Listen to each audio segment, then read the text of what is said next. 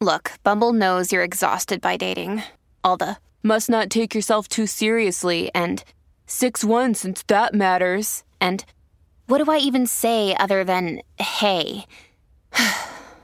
Well, that's why they're introducing an all-new Bumble, with exciting features to make compatibility easier, starting the chat better, and dating safer.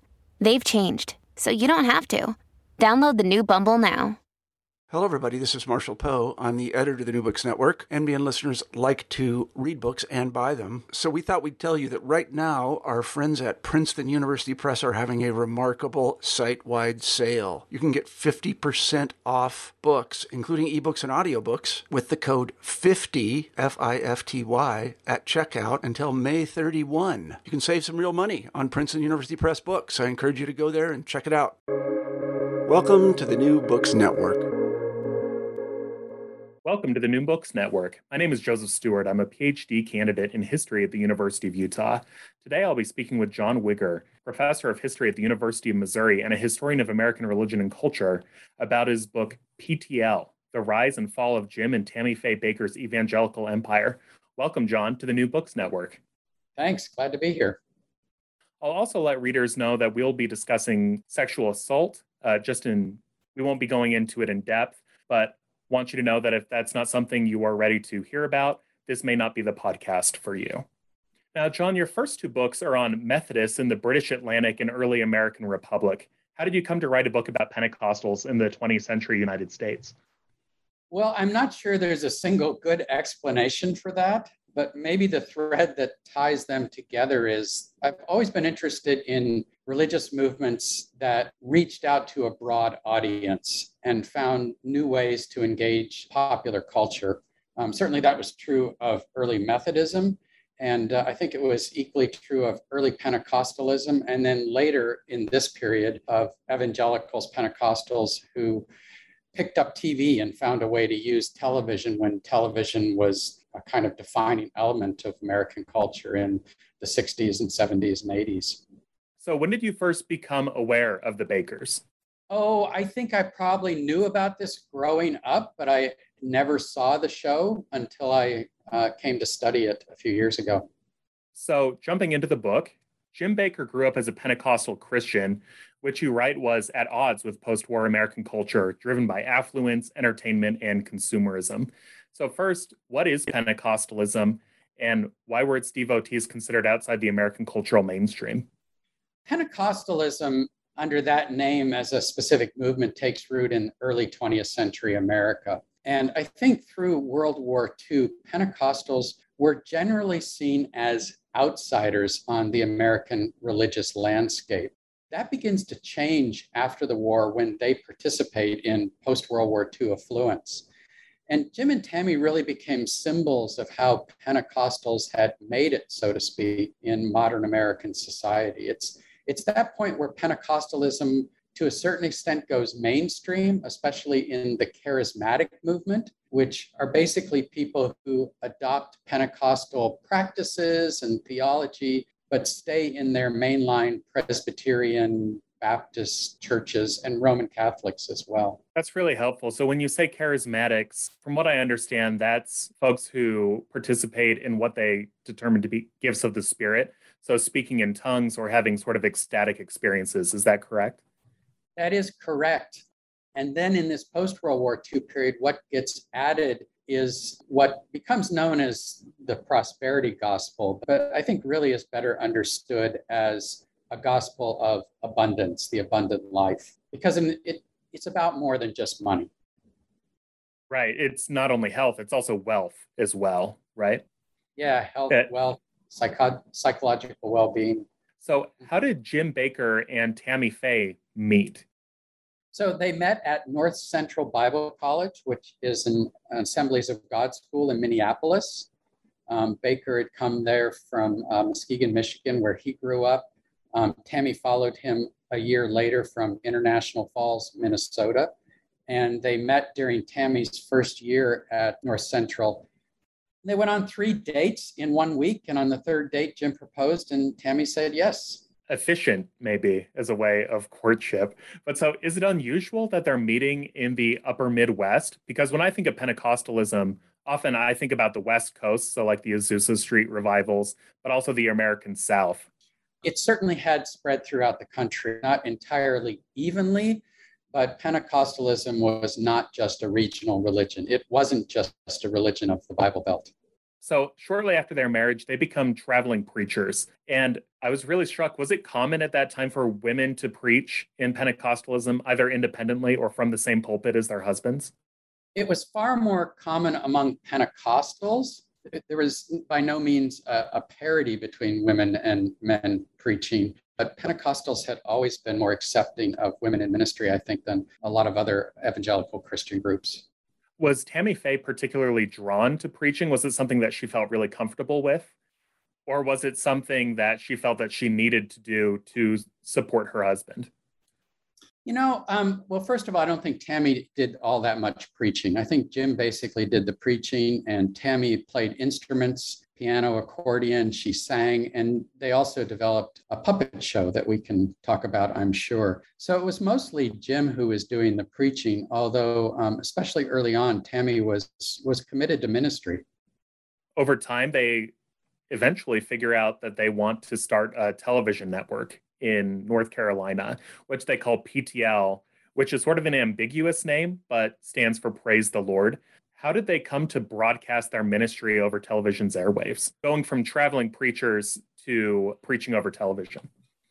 Well, their first exposure to television was on Pat Robertson's tiny Christian television station in Portsmouth, Virginia. That's where they got their start. And they created a television show for children, which eventually was called The Jim and Tammy Show, which was wildly popular, the station's most popular show. After they left CBN, they went to the West Coast, where they started, I think it was TBN, with Paul and Jan Crouch. They were there for a couple of years, and then that relationship fell apart. And they'd had some contacts in Charlotte from earlier ministry stops. So they basically ended up back in Charlotte, where they were invited by a group to help start a local Christian television station. You just mentioned that Tammy Faye was really skilled as a puppeteer and that she drew in children with this. Was there a specific children-focused aspect of their ministry at the beginning, or was this something that came along later? When they were traveling evangelists, they wanted something that would keep the kids interested, that would bring the entire family to their meetings. And that's when they came up with the idea to do a puppet show. But as it turned out, Tammy was brilliant with those puppets. She gave them personalities, she gave them voices, she brought them to life. And Tammy had a big personality herself, and that came through with her puppets. And that's really what drew Pat Robertson to them and what brought them to CBN in the beginning. So puppets really were foundational to them, to their start in ministry. Yeah, and for listeners, they can look up on YouTube some of Tammy Faye Baker's work with puppets. And I would encourage you to check that out, especially because it works as a great primary source material in class to think about the different ways that mid-20th century Christians are doing their best to appeal to a wide variety of people. Now, as Jim and Tammy Faye grow their business, they grow PTL, they come to rely on many people that stick with them for a long time, but also some folks that go in and out of their ministry. And in saying that, I don't get the sense that either Jim or Tammy Faye were formally instructed in business. Did the folks that they hired to run PTL have formal backgrounds in business or administration, or was this much more of a Pentecostal network where believers of the same faith were relying on each other to build PTL? So in the beginning, they had a small group of colleagues who were very committed to ministry, to evangelism, specifically through television. And they didn't have any money when they started, so the money side of it was kind of irrelevant. If you don't have any money, it's not that important. But particularly after they launched their independent satellite television network, the money started to pour in. And at that point, the money became important. Unfortunately, at the same time, a lot of the people who were part of the early ministry left because they thought the ministry was going in the wrong direction in many ways. And the people who replaced them were not nearly as trustworthy. So trustworthy in terms of managing money or in other ways? Well, in a lot of ways, their basic motivation for being there, but it certainly carried over into their approach to money. So as PTL grows, they start to figure out that there's new technology around satellite television. How did they encounter the idea of satellite TV, and how did they use it to their advantage? So PTL created the first independent satellite network at a time when the major networks, ABC, NBC, CBS, were really dragging their feet about getting into satellite. And only HBO and Ted Turner's small UHF station in Atlanta were up on satellite before PTL. Ted Turner owned the station, the very small station that PTL broadcast from in Charlotte. So they were aware of what Turner was doing. And essentially, some of the people at PTL, specifically Roger Flessing, got the idea that if they could put their show up on satellite, well, they would just have a much bigger audience, which absolutely was true. They had a satellite network a year before ESPN. That's pretty incredible, and really falls into a longer line of Protestant Christians using available media technologies to expand their reach. With this reach, they're able to raise a lot more money. How did PTL make money? Well, they asked for donations the way most religious groups do. At the beginning, they didn't constantly beg for money. That's sort of a misconception about their show. But they did from the beginning have set piece events, telethons, where they would ask people to give pledges, which is not that different from how most public radio stations solicit their donations. So in that sense, there really wasn't anything that unusual about the way they raised their money. What they did with their money after they got it was the thing that eventually became controversial. What did they do with their money? Because you write and show through documents that Jim and Tammy Faye both enjoyed purchasing the finer things in life. How did that align with broader American consumer culture at the time? The prosperity gospel was a perfect fit for the 1980s.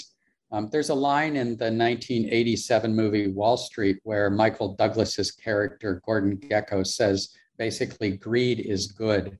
And Pentecostals, evangelicals wouldn't have said that greed was good, but they certainly would not also have said that poverty was any better. So in that sense, raising a lot of money and spending it fairly extravagantly fit the tenor of the times. In reading it, I was curious if it also reflected their class backgrounds in some way. They came from working class backgrounds. Was it something thrilling to them individually, as well as aligning with their belief in the prosperity gospel, that they now had access to experiences and objects that they could have in their lives? I think they enjoyed those things, as most people would, but I don't think Jim or Tammy were ever primarily motivated by the money. It really wasn't what they were after. Thanks. I think that's an important clarifying point. Now, the Bakers, of course, have this television network, and they have several television shows, including interview shows based off of Johnny Carson's late night television. And so what sort of guests would the Bakers have on their interview shows? The amazing thing is the range of guests they had. So they had the usual group of religious celebrities, but they also had people that were far outside the evangelical mainstream, Little Richard, Eldridge Cleaver, Mr. T, all kinds of guests who didn't fit that kind of mainstream evangelical expectation. Yeah, I can only imagine Little Richard coming onto the show being somewhat of a shock to maybe some of the older or more conservative audiences of PTL. Did they ever face any blowback from the guests that they had on the show? Well, they did, but by and large, I think audiences were fascinated, intrigued. Larry Flint was also on the show, the publisher of Hustler magazine, which you get into in the book, and would recommend that folks read the book entitled PTL, The Rise and Fall of Jim and Tammy Faye Baker's Evangelical Empire. In thinking about their guests, did their access to guests or their guest appearance on their TV shows grant them any sort of political power or influence? Jim and Tammy were never politically sophisticated. And again, I think in counterpoint to, say, Jerry Falwell and Pat Robertson, politics was never a central motivation for them. Of course, they welcomed the attention of powerful people, including powerful politicians. Jim got a ride on Air Force One with Jimmy Carter. Who wouldn't want that? They went to the White House. Who wouldn't do that? So they were intrigued by national politics and its power, but they were never primarily interested in that, and certainly were never politically sophisticated. And it's actually something that strikes me, because many historians will frame religious people as political actors rather than religious people who happen to encounter politics in their work. Is there a way in which you wrote that you had to consciously separate yourself from writing a certain kind of political history with PTL? Well, I'm not a political historian, and that was one of the things that drew me to this story, because I think there is a lot of reductionism that goes on in scholarship where religion gets reduced to politics. And I don't think that's always the most helpful thing to do. So I wanted a topic that was explicitly not primarily about politics. So even as PTL is becoming a national and even international sensation, the Bakers are spending their money and investing their money faster than it's coming in. And one of their ventures was called Heritage USA. Could you tell us about that theme park? Yeah, so Jim had this dream of building a Christian Disneyland on the North Carolina-South Carolina border called Heritage USA. Eventually, Heritage USA included 2,300 acres, and it had what they billed as the world's largest water park at one point. It had theaters. It had the television studios where they recorded their television programs. It had a petting zoo, and it also had one 500-room hotel and another under construction. That seems like a very expensive proposition to construct and then run. How did the Bakers and the PTL team's mismanagement make the theme park even more of a headache than just running a theme park would be on its own? Building Heritage USA costs more than even the television money was bringing in. And specifically, when Jim wanted to build the Heritage Grand Hotel, a 500-room hotel, he wanted to do it without getting a bank loan, which would have required them to open their books up to outside auditors. And he came up with a plan that was absolutely brilliant in its conception, which was that he would ask for donations of $1,000 from people who would become lifetime partners. So if you gave $1,000, you became a lifetime partner, and that entitled you to 3 nights and 4 days at the Heritage Grand Hotel once a year for the rest of your life. So if they brought in 25,000 lifetime partners, that's 25,000 times 1,000, which is $25 million, which at the start was the estimated budget for building the Heritage Grand. 25,000 partners also represented 50% occupancy in the hotel. So they could build the hotel debt-free, and they were only committed to give away half the rooms to lifetime partners once a year. But the other half, they could bring in people who would pay for the night. And in that way, the hotel could pay for its upkeep and be constructed debt-free. Unfortunately, the lifetime partnership program was so popular that they didn't stop at 25,000. They just kept going and going and going. And eventually they sold something like 75,000 lifetime partnerships in the Heritage Grand, which was more than 100% occupancy.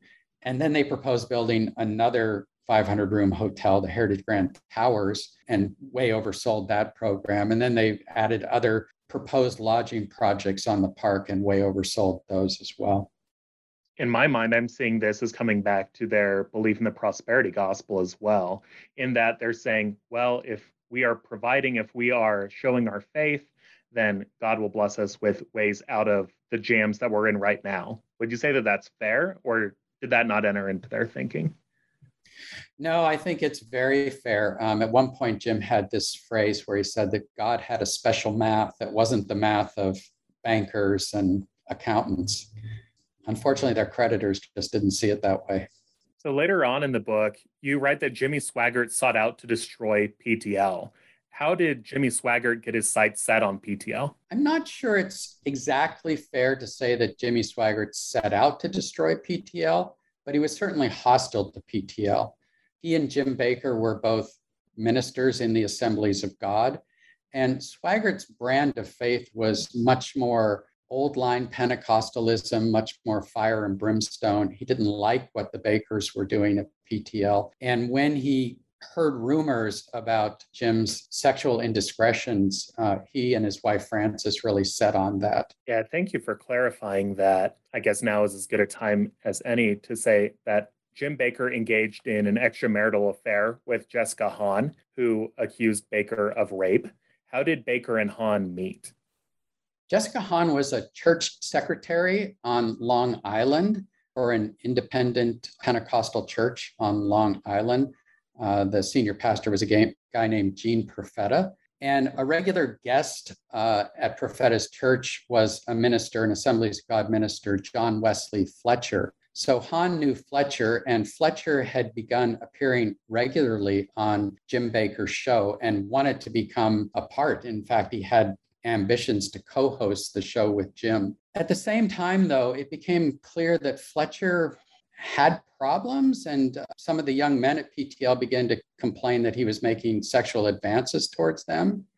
And so I think to kind of try and save his position at PTL, John Wesley Fletcher brought Jessica Hahn to Florida, where he and Baker were doing a telethon, and essentially set up their meeting without Jessica Hahn really understanding what Fletcher intended to do.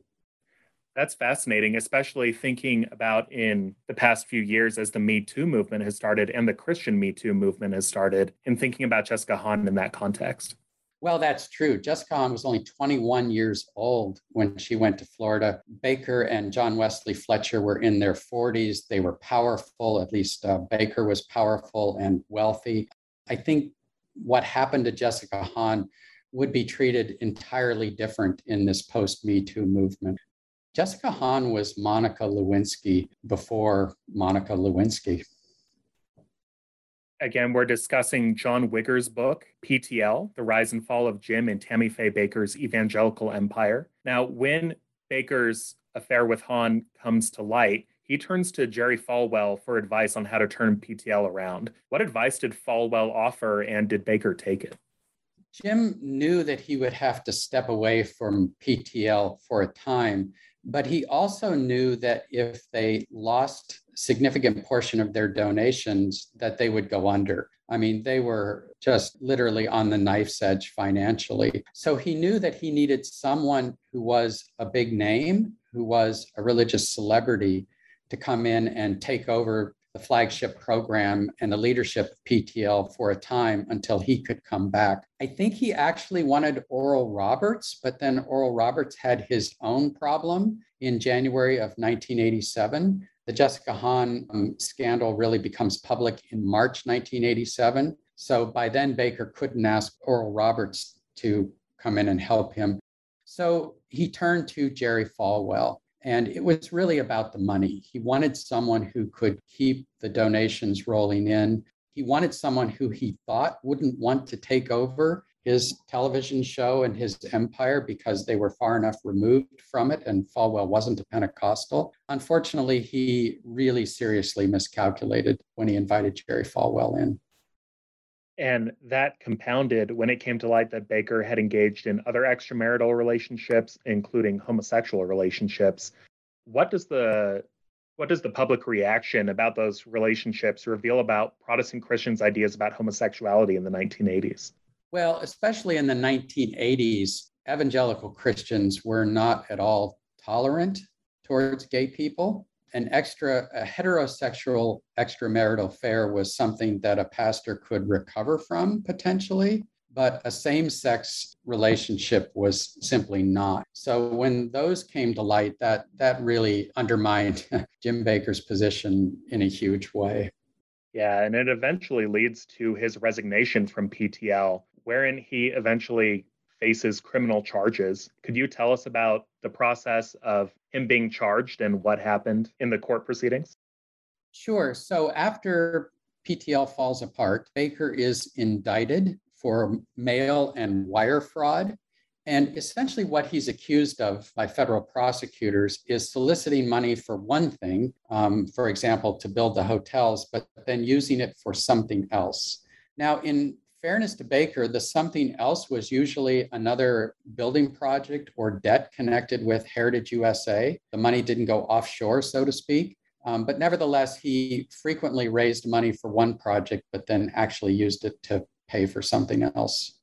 So he's eventually convicted. And skipping forward to the end, Tammy Faye Baker died in 2007, but Jim is still working. What is he up to now?